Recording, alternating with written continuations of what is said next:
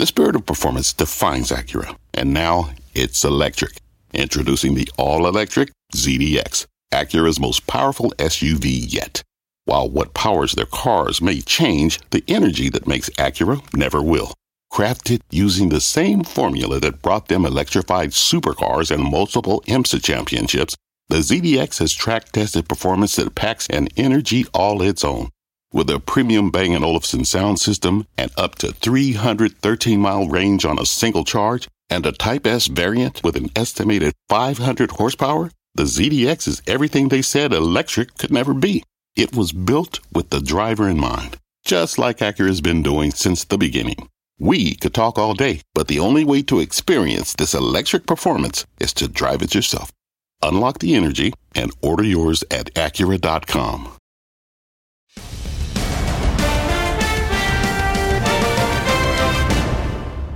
I'm Scott Wapner, and you're listening to C N B C's Halftime Report, the podcast, the most profitable hour of the trading day.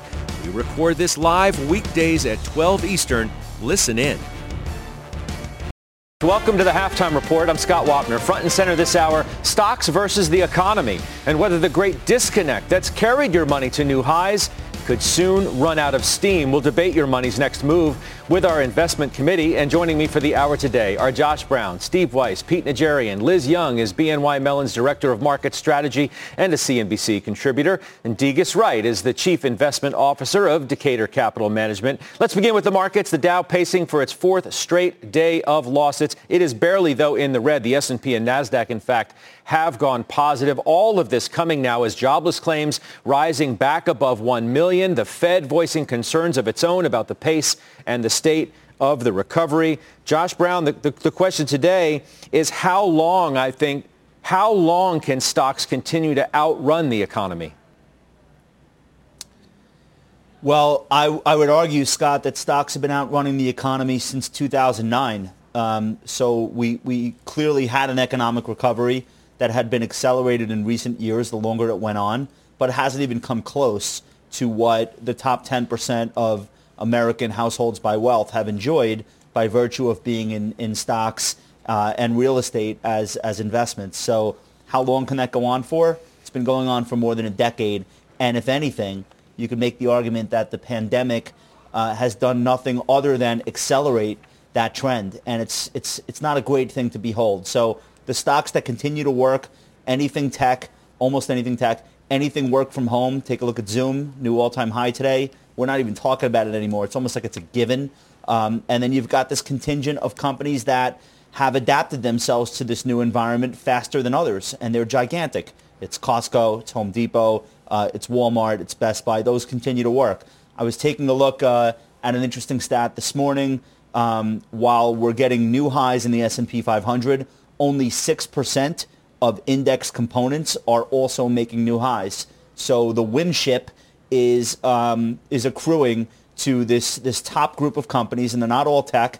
Uh, and, and if anything, that number continues to narrow. Yeah. So um, is a pullback in order because of that narrowing in breadth? You could make that argument, but then someone who's bullish would say, no, you don't understand. What's actually about to happen is the rest of the market is going to catch up as the economy reopens. Well, And those stocks will be less important. That's a good debate to have because over half of the S and P, Liz Young, is negative year to date, right? We have a very narrow move. At least we have. It's top heavy. It's been carried by up, you know, the, the, the stocks we talk about every day. I think the question now needs to be discussed. Is it going to come home to roost? Is there a point where that just doesn't doesn't work anymore? Half the S and P negative year to date. Does that, that doesn't matter? It sounds like you know that I'm the bullish one that's going to say the rest of the market can catch up here. But I want to go back to a point that Josh made in the very beginning. Let's split this up into two different pieces. The the rally in stocks that happened after oh eight, oh nine outpaced maybe the economy, but it didn't outpace the Fed. It didn't outpace the support we were getting. If we look at this period now and assume that the stock market discounts things twelve to eighteen months out into the future, then this is on track. We made a new high in the S and P on Tuesday, which would suggest that this recovery is going to go on uninterrupted until we get back to previous levels of growth or output by about the middle of next year, which is what we believe is going to happen. In that theme, you do see other parts of the market that should come and pick up steam here and narrow the gap between themselves and big cap tech. Steve Weiss, you've got targets for the S and P that continue to go higher, whether it's Tom Lee, who joined us last week at thirty-five twenty-five. You got a couple targets of thirty-six hundred. Can the stock market really continue to just outrun, as I say, the economy, right? The data continues to be, the, the data is just not good, right? The economy is not in a good place. It's just not. I don't care what anybody says, it's not. But yet the stock market has just hit a record high in the S and P this week. Yes, and as I pointed out yesterday before the Fed minutes, I was concerned about a slowing economy, and we've got a two-part economy. We've got the part that continues to do well, and those are the stocks that continue to do well, and then the other part that's more, I'd say, more involved in Main Street, uh, people that are more susceptible to job losses, reductions in pay, that continue to do poorly. And that's the value, alleged value segment of the market, and I don't really see value there. So the market does discount the economy twelve to eighteen months in advance. It doesn't necessarily mean that it's discounting a positive economy twelve to eighteen months in advance. It could very well be ahead of a negative economy, which is why we're seeing some weakness. Hey, you're, you're lightening up your positions, so, right? You you have more cash, Steve, than you normally do. That that tells me that you yep. subscribe to the belief that this can't go on forever the yep. way it's gone on now. Right. Well, well, part of that is that I've lightened up on some uh, on a couple of tech positions because I do think there's pull forward. And while that's going to continue into this quarter, particularly as the Huawei deadline's out there on September fifteenth, where companies have to stop doing business, you'll see a lot of stockpiling. But the visibility into the fourth quarter is not going to be so great. So I think what the market's really discounting at this point is not a better economy necessarily. That's part of it. It's discounting a vaccine that's supposed to come out before the end of the year. And I think they'll be disappointed in that going forward. So next year, I don't see a blowaway market. I think it's appropriately valued, but yet there are some values here. So the reflection of my cash is not so much I'm turning bearish all of a sudden. It's that I'm rejiggering the portfolio. As I mentioned yesterday, going into clean energy, which I believe Biden's going to win. That's going to be a major investment theme. It has been already under the radar, even though those stocks are at fifty-two-week highs. I bought another one today, Vestas Wind Systems. Guess what? They make windmills. So to me, it's more looking at things that are really extended, that can't live up to the promise, going to other ones that I think will have additional promise that the market will move to. Degas, we, we I have a question for Steve on that. Yeah, I have a question go, for go, Steve go on ahead, that. Josh. What, what to, to what extent do you think a vaccine is already priced in? Because when I look at the winners and the losers column on a, on a weekly, on a monthly basis, it seems like the losers, the companies that are within ten percent or, or twenty percent of, of year lows are the stocks that need the vaccine. And when I look at the winners, they're right. all companies that are going to do well regardless of when it arrives. So um, you think market-wide we're pricing in a vaccine, or you're saying that's starting to happen? Because I see it as the opposite. No, I, I'm I, right. I, I'm saying that it's partially priced in, which is why the market is where it is. When a vac- I believe, and I've been consistent saying this, as we get closer to the date that the vaccine is supposed to materialize, which right now is December or in the first quarter, you'll see the market continue to move higher, and we'll have a big pop in the market at that point. So we've only got, the, we've seen news come out on vaccines, and every time it comes out, the market finds some support, reaches higher and finds support at that level. That's undeniable. That's happened with everything, with Pfizer, Moderna, J and J. So we're going to continue to see that. But right now, you're in phase three. Don't expect any news on any of these until we get closer to the year end. And yes, we'll continue to trend up there. So bottom line, summing it up, some of it's priced in. We've seen that undeniably, but not the major part of it. Because that's why the airlines are still where they are. Degas, we know why we're here, right? We've gotten this unprecedented stimulus from the Fed, and maybe we'll get more out of out of D C Who knows? It's the don't fight the Fed. We get it, right? We talk about it all the time. But at some point, doesn't the economy have to carry some weight? It, this cannot just go on, can it, where you have this small number of mega cap technology stocks for all of the reasons we've discussed every day for the last four months, carry the load and, and just continue to do that? Don't you at some point have, have to have some sort of credible evidence that the economy is turning around? Well, Scott, I think the, the main issue here is that we had a V recovery for the main point that you just mentioned. the uh, monetary and fiscal policy added liquidity to the market. So we had a very quick V recovery. Obviously, this market is completely disconnected from the economy. If you just look at the consumer sentiment index, the consumer sentiment index is down some uh, twenty percent trailing twelve months, and that measures the consumer's uh, financial health and also what the consumer thinks about the economy. So what we're seeing is that as long as we have this liquidity push, you're going to have this market. Also, what leads our market is the technology stocks. In all our indexes, we have a overweight to technology, anywhere from ten percent to forty percent in the growth indices. And so that's what's really driving this market is the mega cap tech. And I don't think in our research that that business model has changed. Right. Those tech companies will continue to do well. So, so Pete, if that's the case, if, if Degas is right, then the, the question that I lead our show with today doesn't matter. Because as long as that happens, what Degas says, that these stocks continue to lead, then the stock market's going to continue to go up, and that the real economy doesn't matter to the performance of the stock market until it does, and who knows when that's going to be. And, and everything that we've been talking about for the entire year, two thousand twenty, has been, everything in my world, of the derivatives world, has been extremely short-term, Scott. And what that really tells me is, look, you can't look out too far into the future because we just don't know. Because right now we're we're trading on the will of what happens with the virus and obviously everything tied into that, as well as the Fed and all of the stimulus, everything that's tied into that. When are they going to give us the next set of uh, a trillion dollars or more that's going to go right back into the economy and people will be able to spend it? But I think the one thing, the over, overwhelming thing that I'm hearing listening to everybody is they're saying tech, tech, and a couple other names, but it's basically tech. I would argue this. The S M H has been very near highs. It's set highs not too too long ago.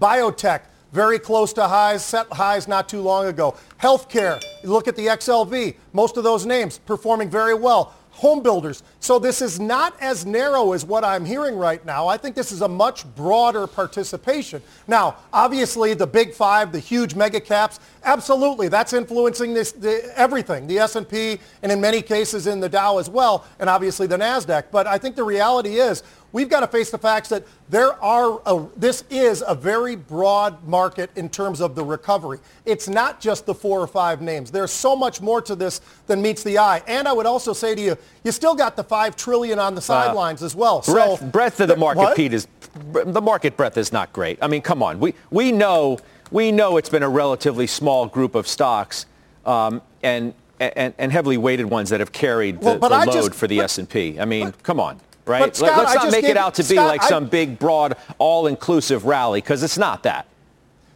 Yes, it is. Yes, it is. You're one hundred percent wrong. Why is it, then, that you're looking at the X L V? Take a look at the healthcare index.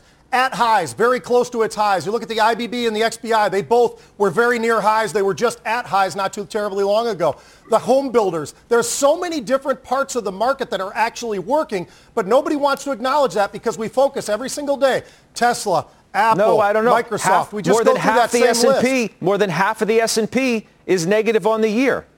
I mean, w- without yes, without no, the, oh. the FANGs and a few other things, we wouldn't be having this conversation because the stock market wouldn't be anywhere close to where it is now. You're, you're, There's no doubt about that. You're just telling are, me that if you take if you strip technology out of it, if you strip technology out of it, we'd be having this conversation now. No, we wouldn't.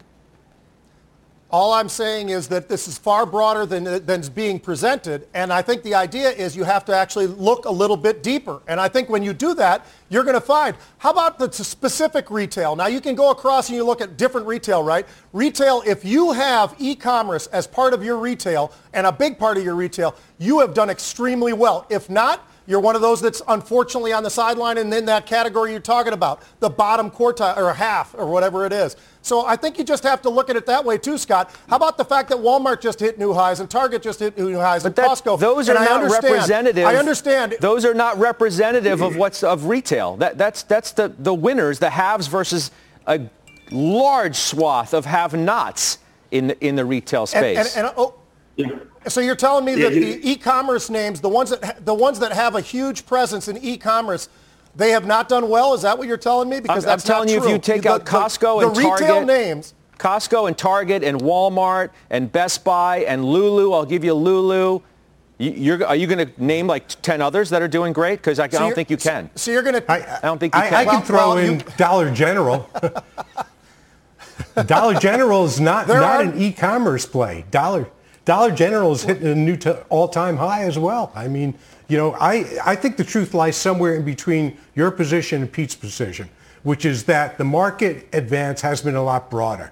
I don't look at Amazon as a tech stock. I look at it as a retail stock. I don't look at Google as a tech stock. I look at Google as an advertising stock that's geared to the consumer and small businesses. So it is much broader. The home builders, which is a very large position for me, has done quite well. So what we've defined is an average, market averages. And the average is some do well, some do poorly. And I think the ones that have really oppressive business models from the pandemic, those are the ones that are doing poorly. But the economy's doing okay in the new generation that we're seeing, the digital economy. Liz, so Liz, if you have Pete, any link towards that, Liz, you'll be fine. Liz Young, Pete said, and I'm quoting here, you can't look too far into the future. What is the mar- is the market trading on the here and now, or is the market where it is because it's looked to the future of the vaccine and a more stable reopening and a more prosperous reopening? What does the market reflect? Look, the market trades on expectations more than it trades on events. So the market is always trading on some type of expectation unless it gets surprised and it has to change that expectation, in which case you usually see a correction. Right now, I think what's happening, and, and I want to build off of some of the stuff that Pete said, I don't think it's as narrow as we're saying either. I absolutely agree that some of those big tech names have driven the S and P returns, but the S and P isn't the only thing to invest in. If you look at the Russell two thousand, and I know I talk about small cap all the time, I pound the table on it, but it's also endpoint dependent. The Russell two thousand is down year to date, but since March twenty-third, it's actually outperformed the S and P. So it's not just about some of those big cap names. You have to really think about, where are you along the market cap spectrum? Where are you along the actual sector names? Because as as Steve pointed out, it's not all tech. When we talk about FANG names, those aren't actually all tech names. So you can still have some diversification and expect some leadership from other places. As we move through fall, if we continue to increase tensions with China, tech is exposed to China in both production and consumption. I would expect some of the wind to come out of the sails in those big tech names, but it's a pause, not a cancellation. Look, all, when the all, wind comes out of those sails, you get some of the other cyclical stocks to come into the forefront. All I'm asking, Degas, is whether investors are too complacent about everything, about whether it's what Liz just said, about these tensions being ratcheted up with China, about the fact that the data suggests that the economy still has an awfully long way to go. And by the way, we're not that far at all from an election that could be kind of messy. So I'm just throwing out there to the group that even though you have positives to take stocks higher, like the Fed and whatever else you want to hang your hat on, there are still plenty of reasons to be somewhat cautious. And that's where I yeah. want to have the, the, the conversation. Degas? Yeah, Scott. Yeah, Scott, you know, one, one of the things, and I'll go back to something that Steve said, I think what's happening in this, we have a, a common thread as those companies are doing well.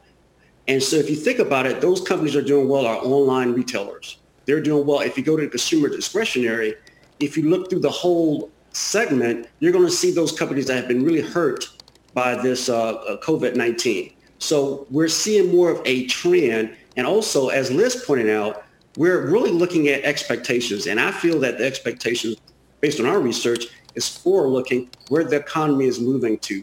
The economy is moving to digital more so than uh, stores, and we're seeing this really move quickly, more quicker than we ever anticipated. We're getting changes in the way people shop faster than any other time in the history of the consumer. So that's what I feel that we're seeing, that we're seeing a trend, and that trend is towards greater digital use, and those companies that are in those places are doing well in this market. Well, if there's somebody who knows about the disconnect between the stock market and the economy, it's our own Steve Leisman. He has some exclusive data today on just how bad Main Street is doing. Uh, Steve Leisman, are you there with me? Yeah, Scott. Uh, I asked you because the teleprompter wasn't moving, so I didn't know if we uh, if, if we quite knew where we were at that moment. But I'm glad to see you. Um, it is a disconnect, right? And you have data that suggests that if you look at stocks making new highs, wow, there's pain out there on Main Street, Steve. Yeah, I mean, what we're talking about is is really a nightmare on Main Street, Scott. And and they're, they're disconnected and they're connected, which is, I think, I've been fascinated by this discussion. I think part of what's driving stocks is the idea that they may indeed be taking market share away from Main Street companies. Look at these, uh, and and uh, Degas was talking about this. These were trends, Scott, that were already in place. It was a winner-take-all economy more and more. Uh, the, the big tech companies were taking over uh, from smaller smaller companies. What's happened is is you've thrown uh, you know gasoline on the fire. That's what this pandemic has done. Uh, and and there's one particular thing is what we find is that if you're a small company, uh, you are closing your doors at twice the rate that if you're a small a, a larger company. We have some uh, data that was calculated by Cronus, which does uh, time shift uh, work shift management uh, for for uh, three point two million employees. And what they did is they disaggregated it by old by bigger than five hundred and, and uh, less than five hundred employees. And ten percent of those companies have closed their doors. Uh, just four percent of companies over five hundred. There's two distinguishing factors here that I think are on the table. Uh, one is being large has allowed you to adapt to this economy and the pandemic much better than smaller companies. Um, it's also been an issue of access to capital. Your stock is capital. Your ability to access public debt markets is capital. Uh, and that has been a big, big issue. You guys have reported, I'm sure, that Google has borrowed money at zero point seven five percent. Well, if you can get a loan as a small business right now, it's eight to twelve percent if you can get it. But capital is fleeing that small business area right now. You know, there's creative destruction, and it's worth talking about that, Scott. But you can have no creation if you have no capital. And all the capital is flowing to where you guys are talking about, where hopefully you've put your money and our viewers have put those their money, which is the uh, tech stocks that have been able to take this market share away from Main Street. The question is whether or not over time there's underlying deterioration to the economy by what looks like about to happen to Main Street businesses. Steve, I, I appreciate you bringing that news to us. And Josh, it sort of goes to our, the heart of our conversation, right? How long can the, the, the broader view of where we are withstand the kind of pain and reality check that Leisman is just telling us about and that we know from our friends, neighbors, and, and, and others that we've spoken to about the real pain that exists on Main Street? Well, after the great financial crisis, it took like seven or eight years for the labor market to regain what it had lost. And I don't see any reason why we should think that this uh, will be very different. Um, and in some ways, it might even be harder because there are entire industries that um, will not quite disappear but fade away in terms of their capacity to take back old employees uh, and, and never mind the fact that they won't be creating new jobs. Um, that being said, the economy reinvents itself and people will eventually find employment. But that process is glacial. It's not month to month. Um, and that deterioration of business on, on Main Street that Steve describes, um, that can go one of two ways. We can get a vaccine and have a grand reopening of the whole economy, and it could feel miraculous, and confidence can resume. Uh, that's one way things could play out, and that's the way that I'm rooting for, and I'm sure everyone on the show today shares that sentiment. The other way things could play out is all of a sudden Facebook comes out and says, hey, guys, you know what?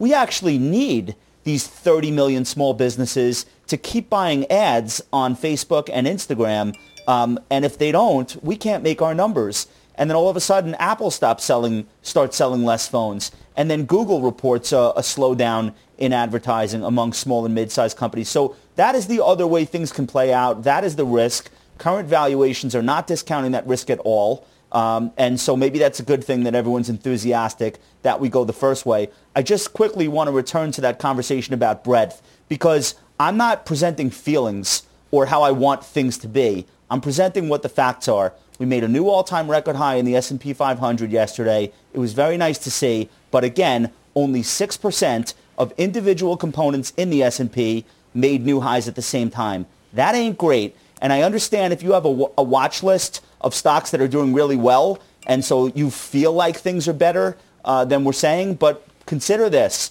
When we first made new highs in February and March, pre, pre-pandemic, um, when you got that new high in the S and P, ninety percent, ninety percent of S and P components were above a two hundred day moving average. Right now, it's fifty-nine percent and falling. So I don't think that we want to root for continued new highs being being pushed by fifty big stocks and then say, well, none of the rest of the stuff, who cares, it'll be no, fine, they'll Pete, come along Pete's when there's saying, a vaccine. But Pete's because saying that's that you're how not you get a very story. fast correction. Pete, Pete's saying you're not telling the whole story. What am I leaving out?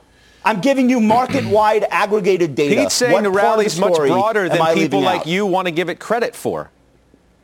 But I'm giving you the data, so that's okay. He could feel that way. I'm just telling you what the reality is. Pete? Well, it's I'm not, not that I feel that way. All you have to do is... I'm not misrepresenting your no, opinion, you Pete. You said it. You, you Can absolutely we put the data on screen? All, what I said was the X L V is near its highs. The X B I and I B B just went to highs. The S M H had just hit highs. Those are huge indices in different broad areas. And then I brought up the home builders. That actually continued to move to the to the highs as well. So when I said that, I didn't say necessarily a specific name is hitting a new high and that's what the, the whole thing. What I said was broader pieces are actually moving higher and in some that's cases fair. hitting hey, all-time hey, Pete, highs. So would this you agree, is a broader though? move. Would you agree yeah. though? Yeah. Would you let's take the home builders out because you're right about that. And that's actually one of the things that okay. makes me most bullish right now. But let's remove that because honestly, it's like uh, fifteen stocks and they're not that big.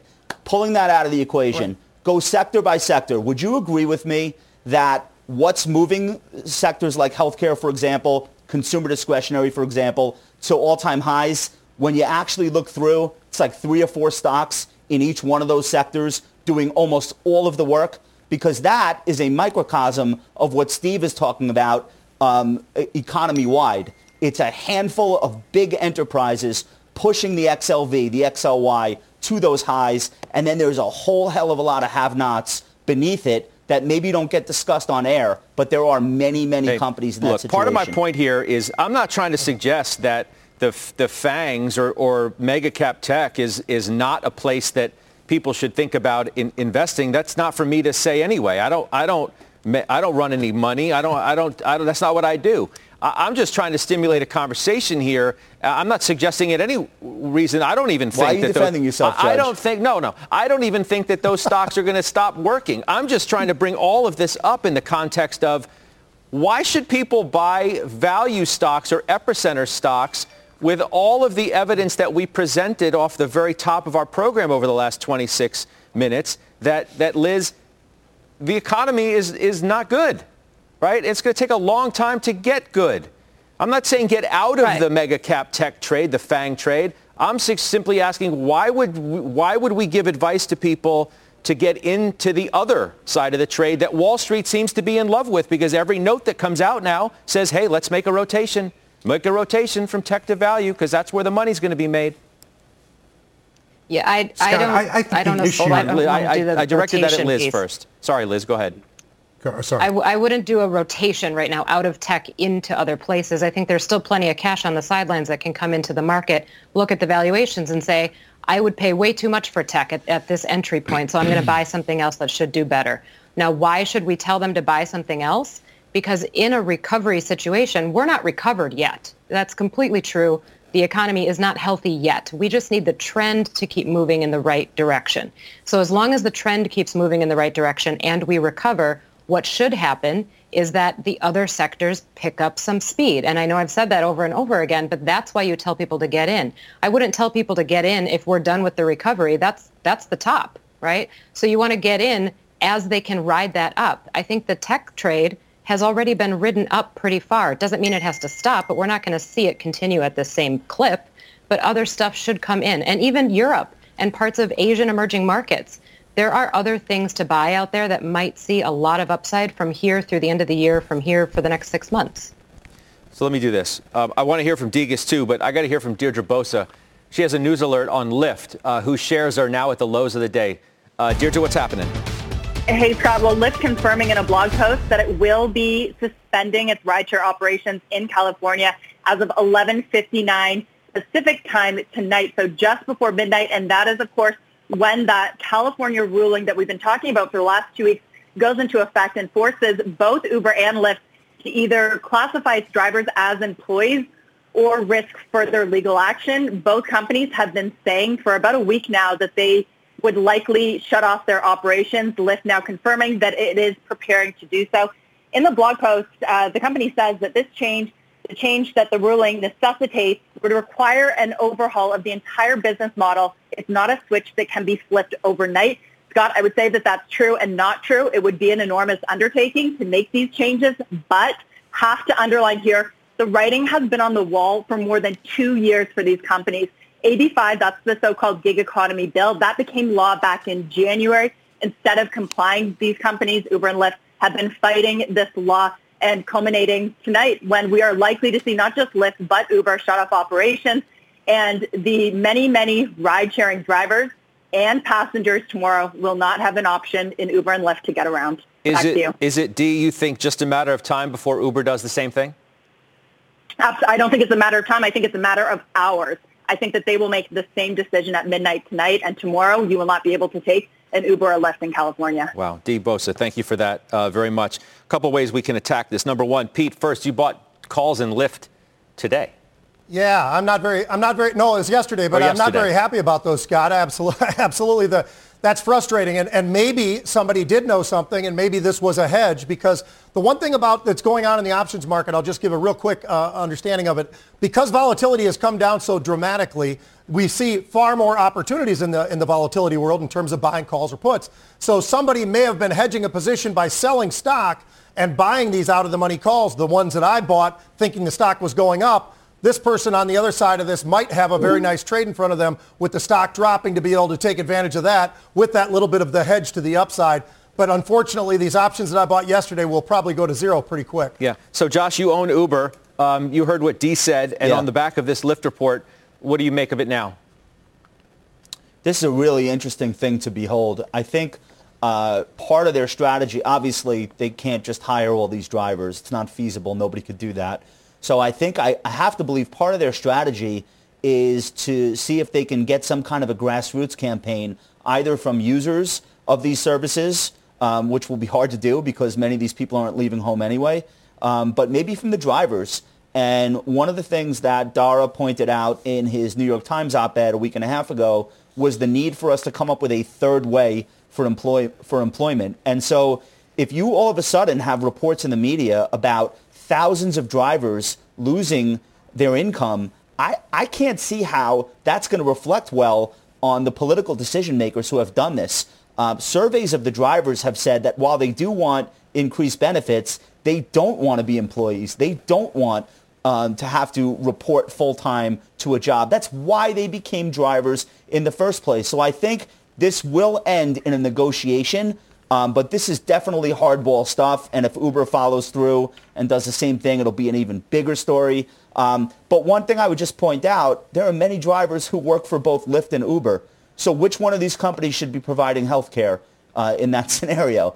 Um, so it's very interesting. We don't have a lot of frame of reference for how this could play out, but I do expect there's going to be a counter uh, move in the press as drivers start saying, what the hell? This is how I earn my living. What are you people doing? Well, so stay tuned. Does that say that you're you're just sitting on the shares then? You're, no, you're not going to do anything on the back of, of, of this Lyft deal, and then if Uber follows suit? No. I'm an, I'm an investor. I, I bought Uber shortly after the I P O. I had the opportunity to buy it really cheap during the, the height of the crisis. Um, I, I don't really look at it day to day. Some days I'm up. Some days I'm down on my average cost. But um, I, I think Eats is now bigger than rideshare, and Eats has nothing to do with this, I would point out. Um, the people driving delivery food are not part of this A B five challenge. Um, so I'm I'm staying with it, and uh, I'm I'm obviously watching because, again, it's it's a fascinating situation. Okay. Um, thank you guys for that. Let's uh, let's welcome in our guest uh, for today. He is Rick Rieder. He is BlackRock's Chief Investment Officer of Global Fixed Income, overseeing more than two trillion dollars in assets. He's also the head of the Global Allocation Team. Rick, it's good to see you again. You too, Scott. Thanks for having me. I'm, I'm presuming that you heard our conversation leading up to you on sort of where we find ourselves um, within the market right now. And is it really as simple? I guess it is. Uh, just don't fight the Fed, and that just explains everything. And even though the data continues to come in weak on the economy, mm-hmm. from a stock investor standpoint, a market viewer, it just doesn't matter. Mm-hmm. So, I mean, I, by the way, I think a lot of the points the whole panel made, but uh, Steve Leisman's comments are right. I mean, the economy it's it's bifurcating in a, in a significant way. And you think about what the Fed's job, we heard it yesterday in their minutes, the Fed's job is to is to be accommodative, as accommodative as possible. So they're going to keep interest rates down. When they say not thinking about raising, thinking or thinking and thinking, every time he says thinking, I think it's another year of keeping rates down.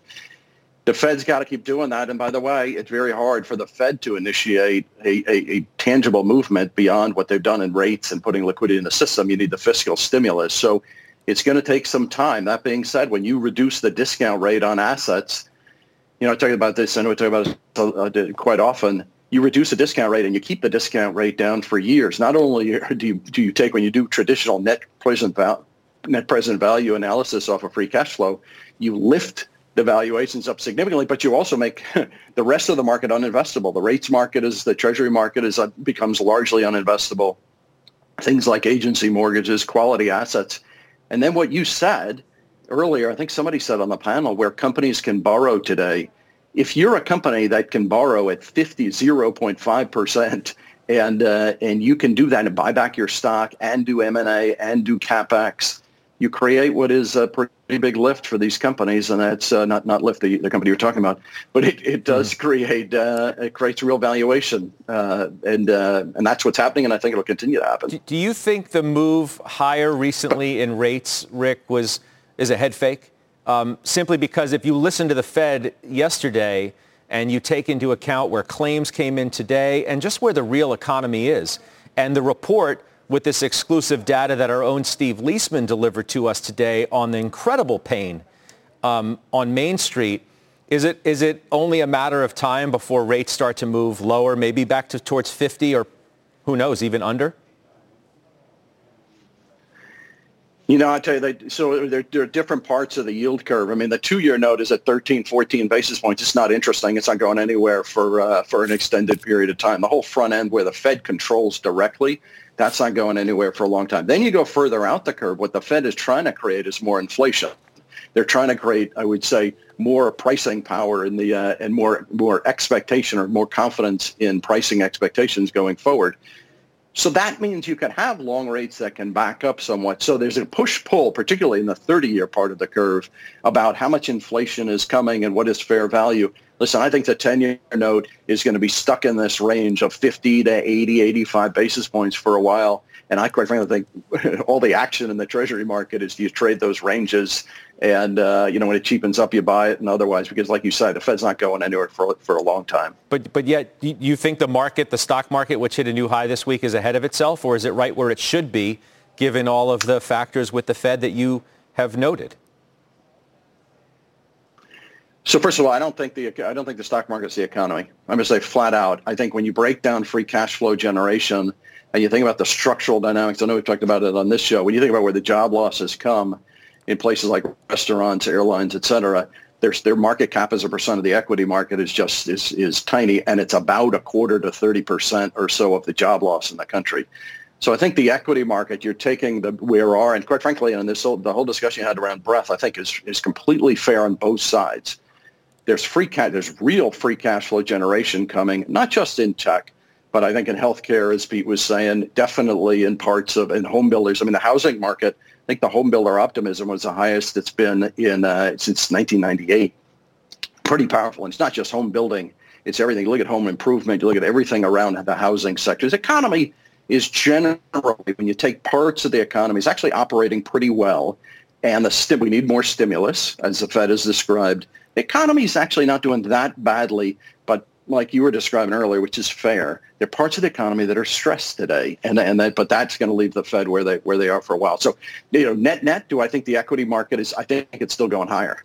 I think the I think the alternative asset suite is such that equities become, when you take free cash flow yield of the equity market, and and again, it's not in every company as you've described, but that in in aggregate, it's still more attractive than most things that, that you could buy today. So if the equity market's going higher, um, and as the head of the global allocation team, right, you, you're overseeing two trillion dollars. I mean, you know, it's not chump change.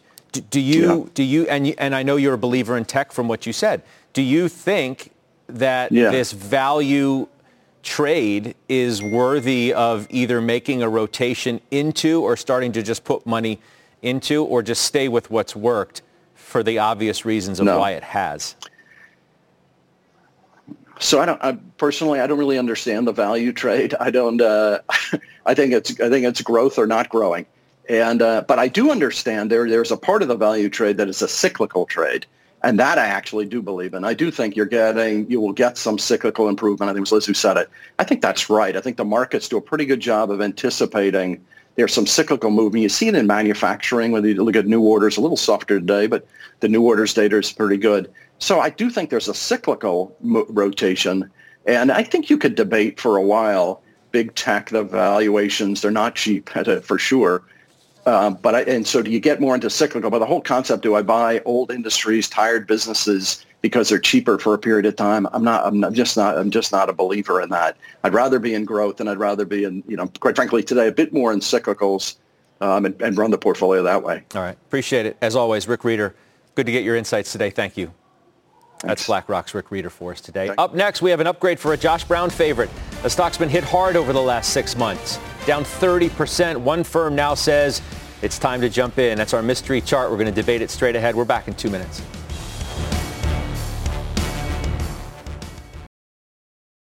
Hi, I'm Ben Rizzuto, wealth strategist at Janus Henderson Investors. Is a brighter future possible? At Janus Henderson, we think it is. For ninety years, we've worked to help clients achieve superior financial outcomes and fulfill our purpose of investing in a brighter future together. We know that this means our thinking and our investments are helping to shape millions of futures. At Janus Henderson, we are committed to helping you invest in a brighter future for the next ninety years and beyond. To learn more, go to janus henderson dot com. Welcome back. President Trump's former advisor, Steve Bannon, is set to appear in court on fraud charges. Our Eamon Javers is here with us with the very latest. Eamon?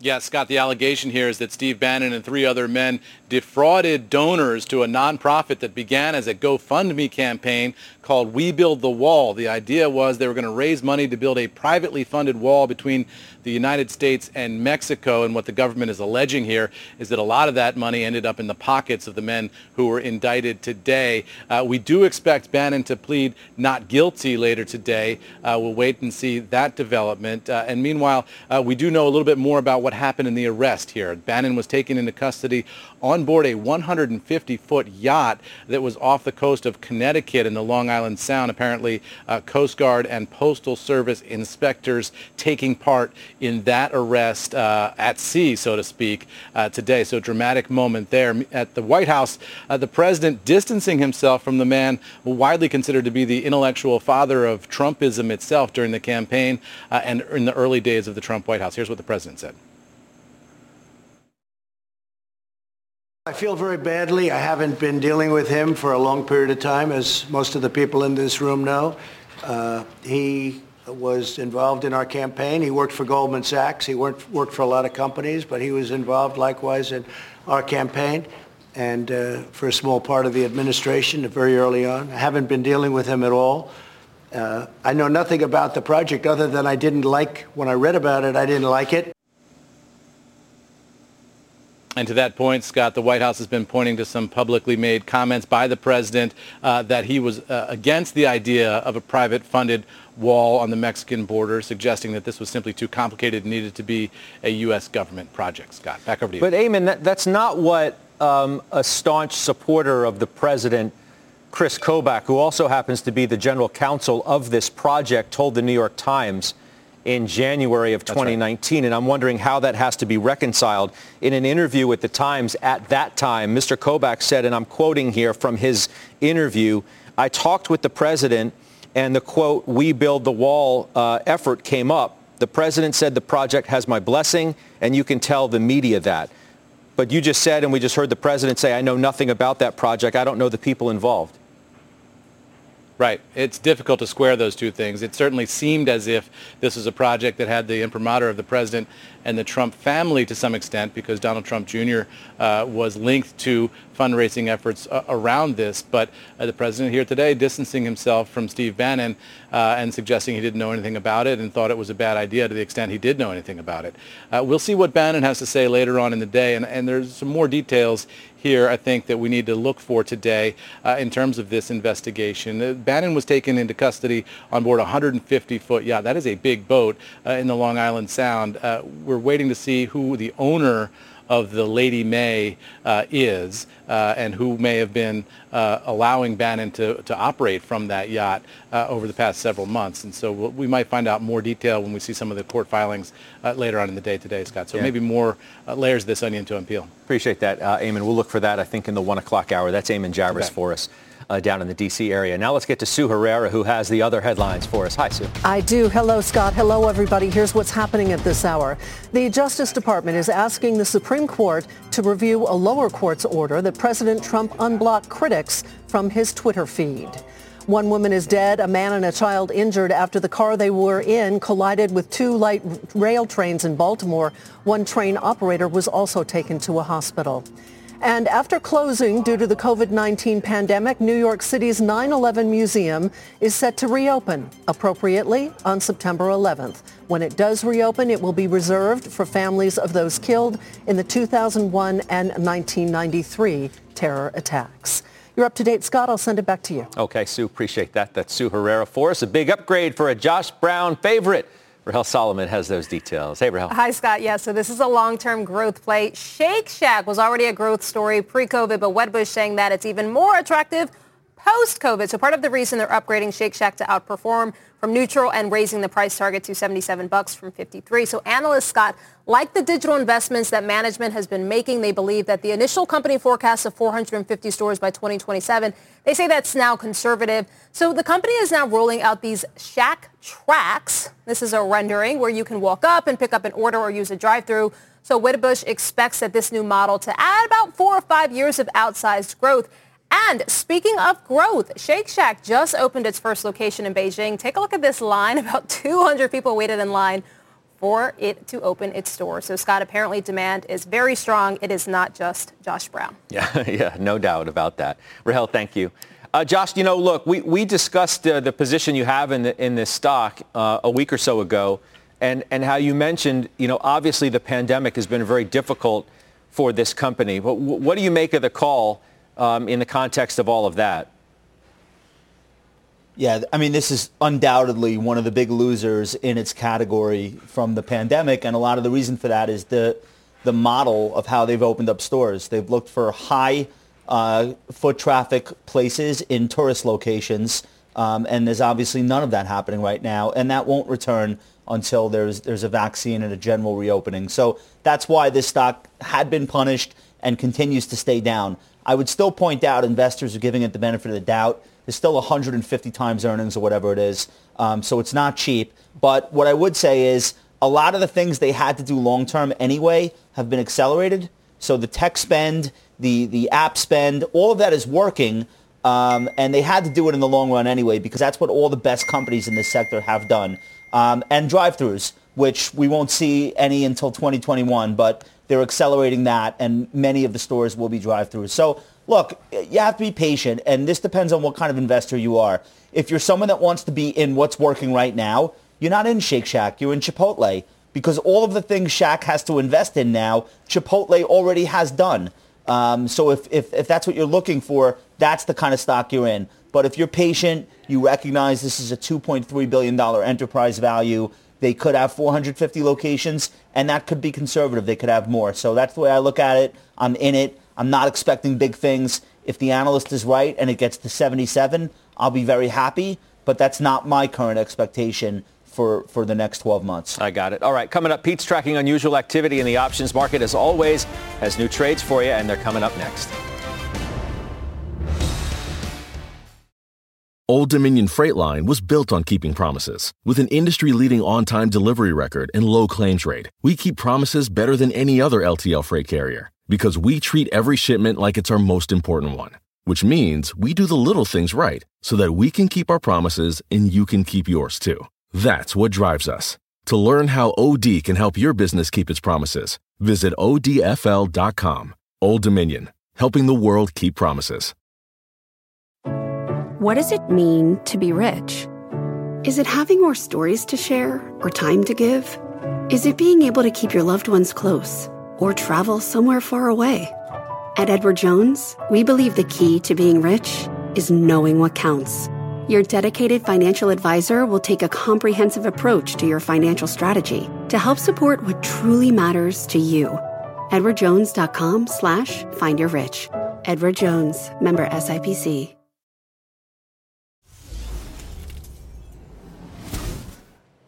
It's time for the futures outlook. Take a look at oil. It's coming off the morning lows. It's still down. There you go, more than one percent today on fears of a prolonged recovery, what that could do to demand. Uh, it's mostly range-bound over the last month, and let's bring in uh, Bill Baruch right now with uh, the trade on that. He, of course, with Blue Line Futures. Bill, where do you see it going? Well, U S crude exports have bounced back over the past week, couple weeks, uh, last few weeks, and um you know, that's been one of the big narratives. And, and then as well, coming out of the weekend, we hear that China wants to uh, increase U S exports. The weaker U S dollar makes those exports more attractive. However, the, the data yesterday showed those exports fell just a bit from the previous week, and that threw a little cold water over the market. Big resistance up there on March sixth, but the uh, from the March sixth close. But ultimately, the trend is higher. And for a trade here, uh, for through the end of the week, looking at buying forty-two and a quarter with a risk stop down to forty-one and a quarter, and I uh, would like to see a uh, target up there at forty-three and a quarter. Now, sizing this trade, I'm using the mini contract per one mini contract per twenty-five thousand dollars. So uh, size that as you're as you're looking at your account size. All right, appreciate it, Bill. Thanks. We'll talk to you soon. That's Bill Baruch. Coming up, we have some trader moves to talk about. We need to talk about Nvidia as well with Josh. Unusual activity, all that, and final trades are straight ahead.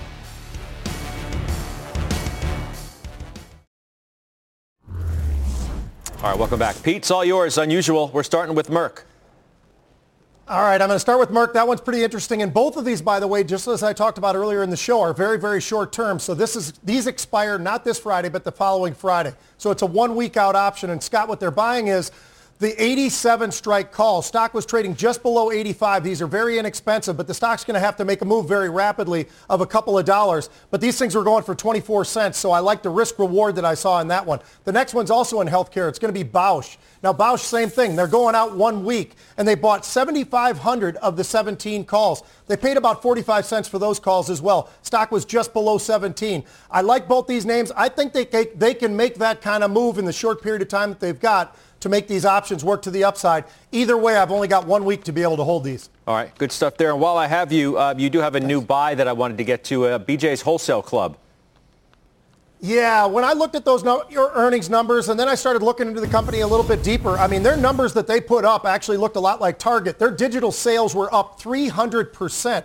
The company absolutely knocked it out of the park. And then when I looked at where the P E levels were for this company, it's really low. I mean, compare it to a Costco or some of the other names. I realize much smaller, so I think there is some potential for this stock to maybe break out to the upside. I bought that stock today. I, I, I think I, I'll probably hold this for quite a while and just try to sell calls against it if I can generate enough income, because there is no dividend yield on this stock. Stock moving up a little bit there. Pete, I appreciate that. Yeah. Uh, Steve Weiss, you have a new Thanks, buy man. as well, and it is Domino's.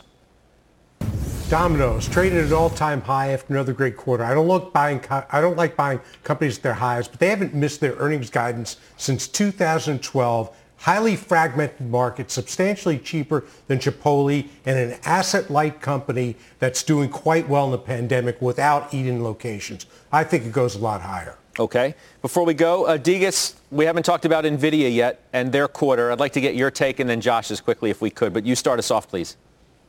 Yeah, so NVIDIA had a blowout quarter. Uh, the first time ever that the data center um, chips actually brought in more revenue than the gaming, one hundred seventy-five compared to one point six five billion dollars.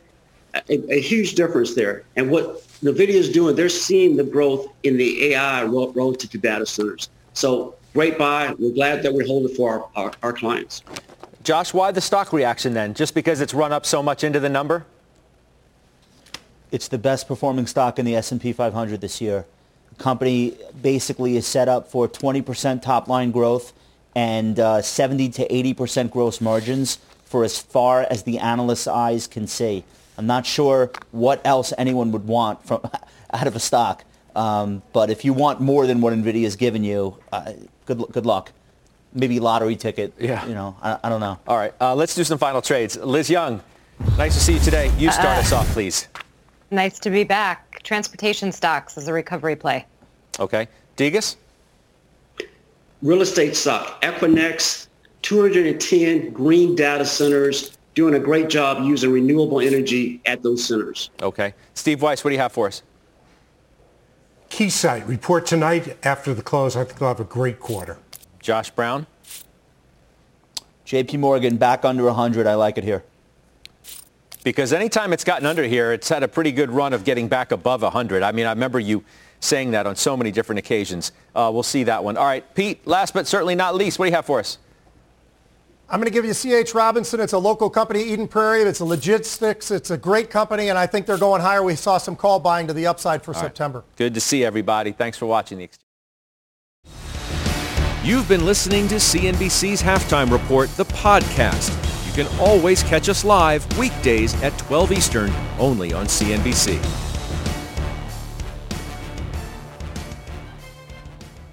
If a friend asks how you're doing, and you say, I'm okay.